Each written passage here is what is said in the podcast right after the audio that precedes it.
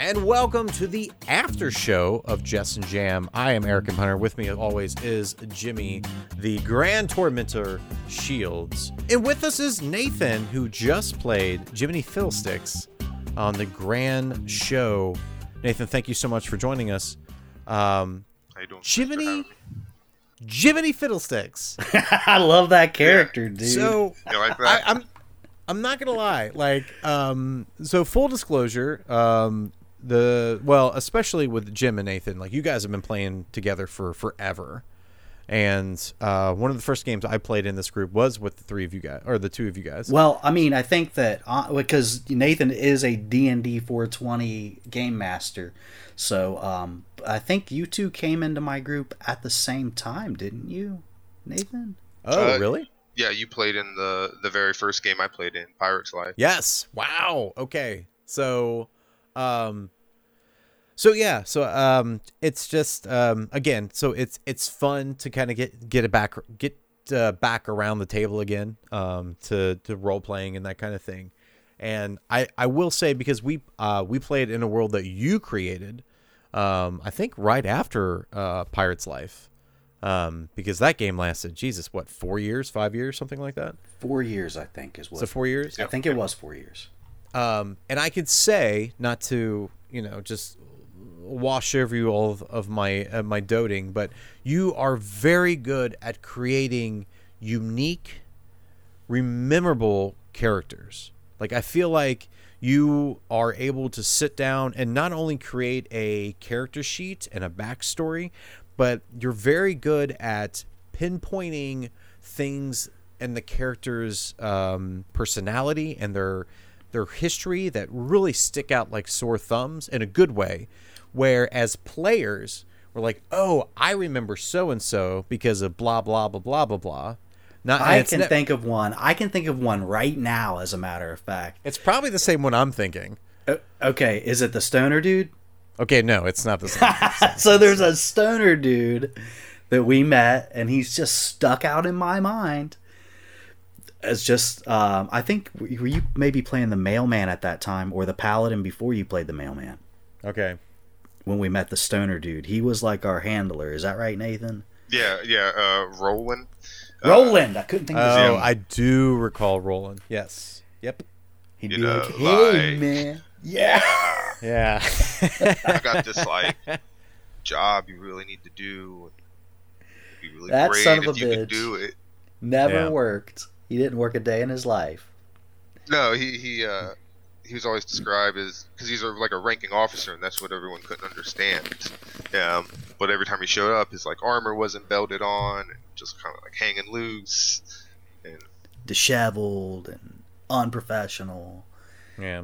Yeah, he's he definitely stuck out. Who was who was the one that you were thinking of, Eric? I was thinking of Mama Bink from the same day. Oh, Mama Like- Binks. The thing that I liked about her so much was, and this is back when I was playing the mailman, which I feel that character I created to a point of like a lost uh, child, basically, is how I uh, how I wrote that character. So any like formidable figure, male or female, that felt had like that fatherly or motherly touch to them, I was immediately like engrossed to. So I remember the first time that I, the character I uh, met Mama Bink, I was just like, oh yeah, whatever she says is is gospel. Like I, it doesn't matter what she. That was your think. mama figure, huh? Yeah, like that was, and I, I feel like um, halfway through that game, I guess you kind of felt that's what I was doing, so you kind of fed into that. So like, anytime the group was just like, oh, I don't, I don't think that's a good. Is that really what we should be doing right now? And it was just almost like, Mama Bink thinks it's a good idea. I was like, yeah, it's a good idea. It's a very good idea. That's what we should be doing. Why are we still here? Why aren't we going Mama and doing Bink this thing right now? that's uh, hilarious that you imprinted upon this like gnarly gnoll. Um, Yeah, she was a elderly gnoll. gnoll Yeah. woman.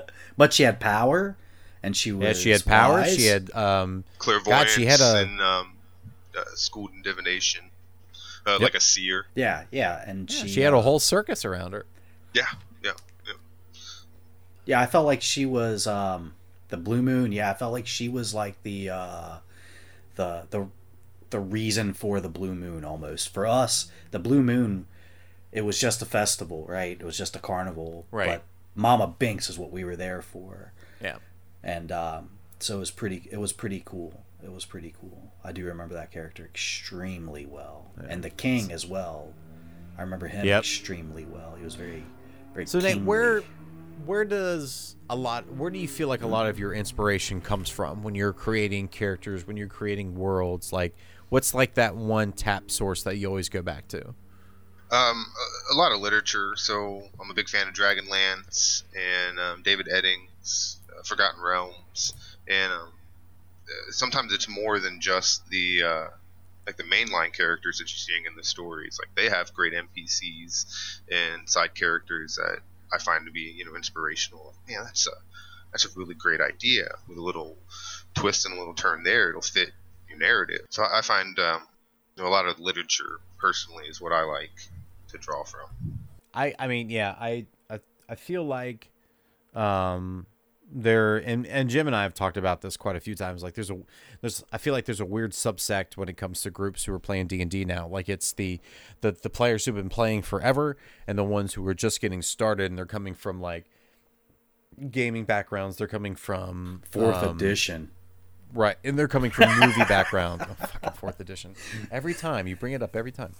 Um, and But- well, they do. They come from fourth edition. They come from movies. They come from video games more Right. often. More often, not always, but more often. Yeah. and they're trying to play the game like like those like those properties, like those mediums. And I don't know, like a lot of the stuff that I remember just like sitting down and talking to you about the game, like a lot of it t- like just comes as like no nonsense to me.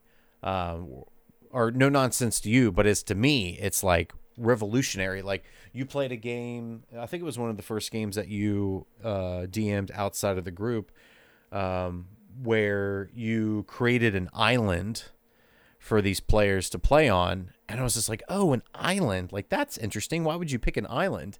And they're like, oh, they can't go anywhere on an island. They have to stay on the island. I was like, fuck, that totally makes sense. Like, yeah, of course. Brilliant. Like, Yeah, yeah. So that that was a game um, that I was launching uh, for a group of friends. It was their first adventure, well, most of their first adventure, and um, it is. It's as a DM, it's a nice way to keep them contained, keep the story, um, you know, where you want it, keep their activities minimized. That way, you don't get the player variable overrunning the game. Yeah, and we've we've talked a lot about that, like kind of like rating your players in, and you know making sure that um, certain characters get spotlighted in certain games, just to make sh- that to show them that you know like they are important to the group and like they mean something to the group, and they're they're you're pulling their weight and that kind of thing. Um, what is what is what is something interesting that a character did in one of your games that kind of took you by surprise, but yet you were like, "Fuck yes, this is what we're doing. Like this is the direction we're going now." Um, Throwing you curveballs. Watch out, this guy will throw you curveballs. yeah, that is a good one. 'cause it- I don't know. It's it's hard to say, right? Yeah, because you basically you have two, not not just two groups, but two main groups that you've story told for in the recent years, and in those groups, I can think of at least two or three players that that could apply to, that are like that that are the type of players that take charge of a situation and push it forward and can put potentially push into areas where it's like, whoa. Yeah, uh, I guess if I had to pick one, it would be from one of the earlier games, and, and this is outside of the the guild games, um, where we had a player that was going to be leaving the group, and uh, so like to write his character out, they were fighting on this ledge, and uh, he ended up just running forward and pretty much like tackling the bad guy like off the, the cliff and into the ravine. Oh, like intentionally? Oh wow! Yeah, yeah, intentionally like yeah. Like putting his character out and uh, taking the bad guy with him. Who was that? What what character? What player was that? Uh, his name is Brandon. He played uh, D Payne. Oh, I remember in a game we found a statue of D Payne. Yep. Oh, interesting. Uh, what city was that? Uh, Clearwater, I believe. That sounds right. Yeah, Clearwater, because it was a port city. I do re- recall that, and he had a statue there, statue of D Payne, and I thought that that's that's an interesting name. Yeah, yeah. I mean, I feel when you're playing with groups and you're going to be world building and um, they're going to, you know, play multiple games in the same world, uh, it's not only fun for you but fun for them to start incorporating that kind of stuff because he was like the hero of that city you know like made a big impact with that sacrifice and uh, same thing with the island because this was the same group that played on the island game you know once we got off the island it just became incorporated with the rest of the world and it was accessible to them if they wanted it and uh, as the, the rest of the world developed So that that island, that island is near to the main world, like the Kingdom of Aquilonia. Yeah, but um, so by the time you started playing in our world, it'd been developed. It's uh, going by Kingsport is its name. So now it's like a fully developed city on the island at this point, as far as the timeline goes. So you've mentioned the timeline, and that that brings up a very interesting question. How many years of like played history is there in your gaming world? This this Kingdom of Aquilonia, approximately. Um, six, maybe seven now. So over six or seven years, this place has built up and changed and gone through changes and matured. And that spanned through uh, two different gaming groups. So sometimes the games run parallel, sometimes they're offset from each other. So, I mean, anytime that I feel like we've played together in a group, like you were definitely the note taker of like everything that happens within the game. Um, you know, like you're the, the you're the the keeper of the keys essentially. So when you sit down and you create a game as a DM, how much of that are you are you doing? Because like Jim Jim and I have talked about things of like how much is too much. You know what I mean? Like how much world building is too much world building? Like how or how little is I too love little? crossing that line. Yeah. Uh, So like, do you do you, do you have like a um like a feeling where it's just like fuck this is too much like I'm writing too much.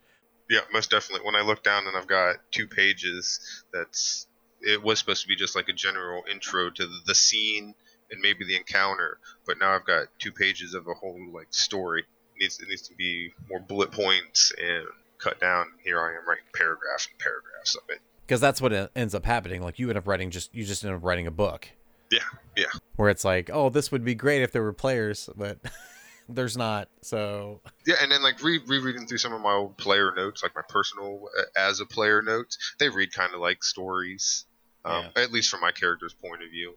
I love it. As a DM, I create these campaigns where I'm not sure how it's going to play out because I want it to be a matrix. I want you to be able to choose your paths, give the, the characters their own sense of self, and what they do makes a difference. And so a lot of times I'll think back to games and look at my notes, and I can't really remember exactly how it played out.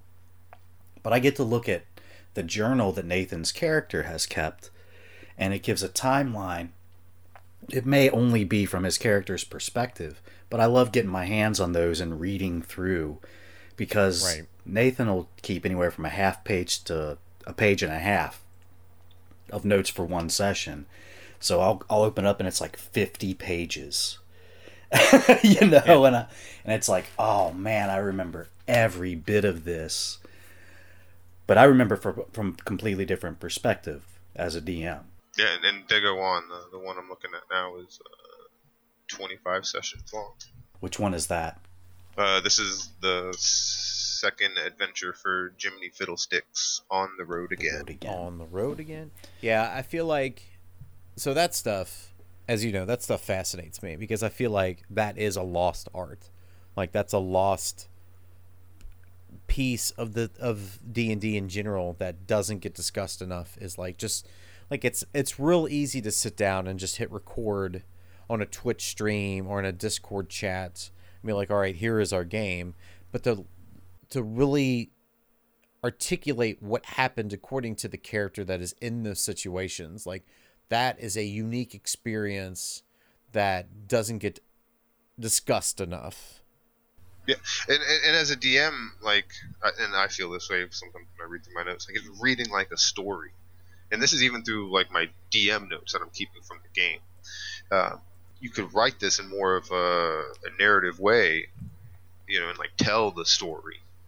I always I feel interested in trying that one time, converting notes into an actual book story. oh okay yeah Oh yeah, yeah. We've talked a lot about that oh yeah yeah over the years because I think that you know this this group of people you know myself, Eric, you, Nathan.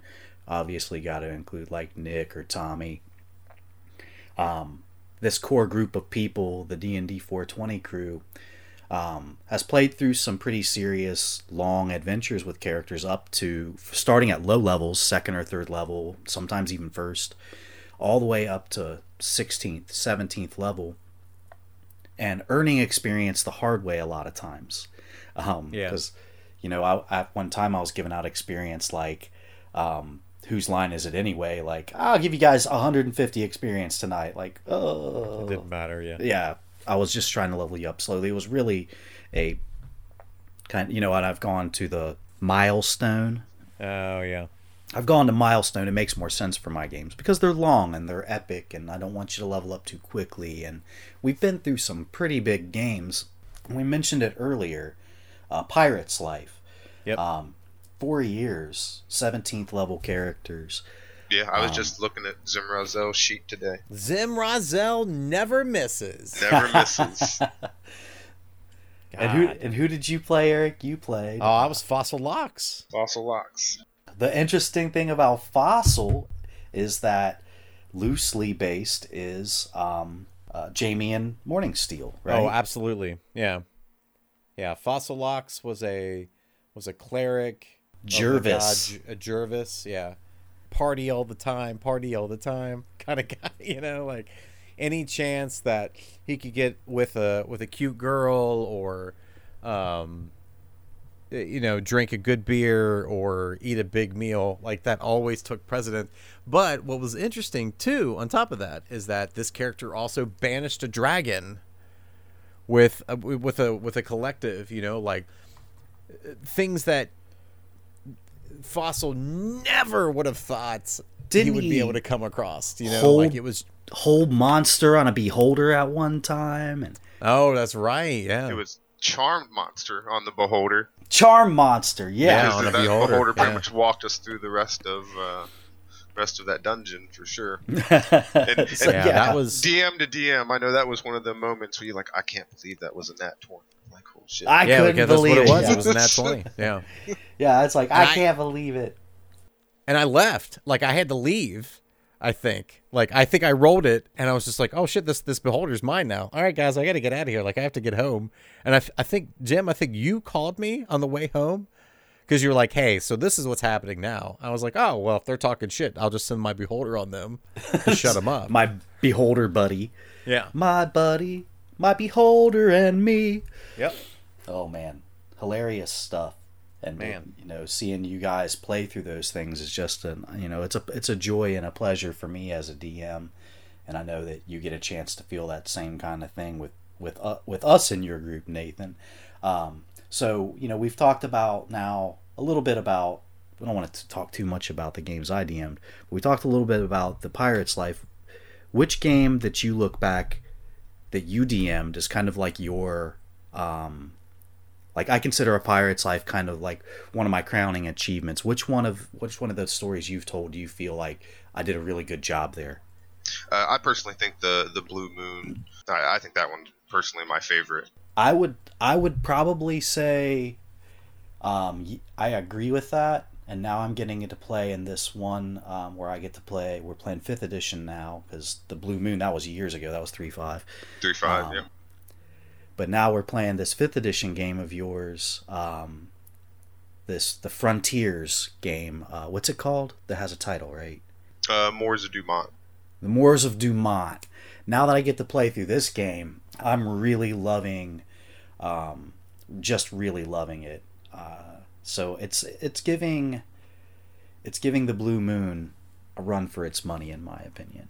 Uh, yeah, I'm glad to hear it because as a DM, you know, you put a lot of time in the stories and the writing, and uh, it's good to hear when people have memorable characters that they remember you know, for years on, or um, you know, made an impact on their playing, and uh, just to have your, your players give you great feedback, it's a good feeling. So what's on the horizon for your gaming world? You, you're seven years in in game.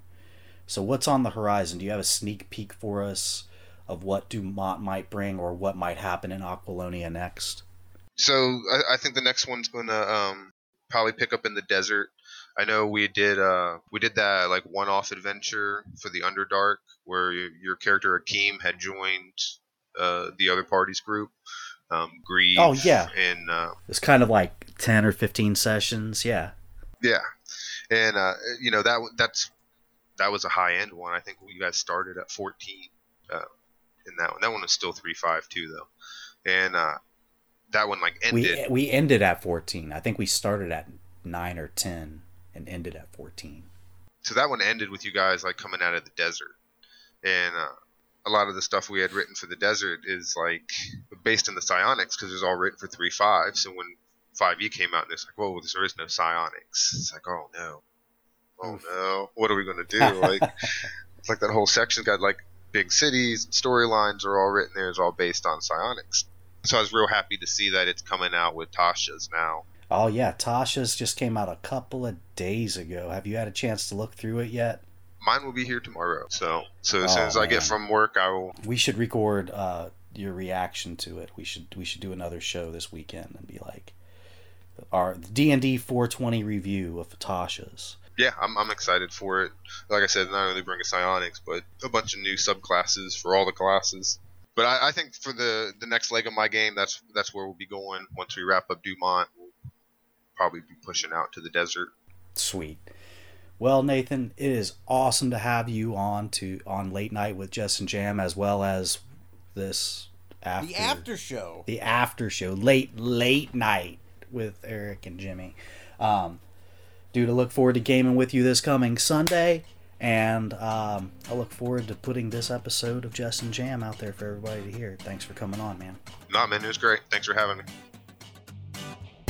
Thank you for listening to another edition from the D&D 420 podcast. You can check out more of us over on dnd420.com, Facebook, and maybe join our Discord. We'll see you next time.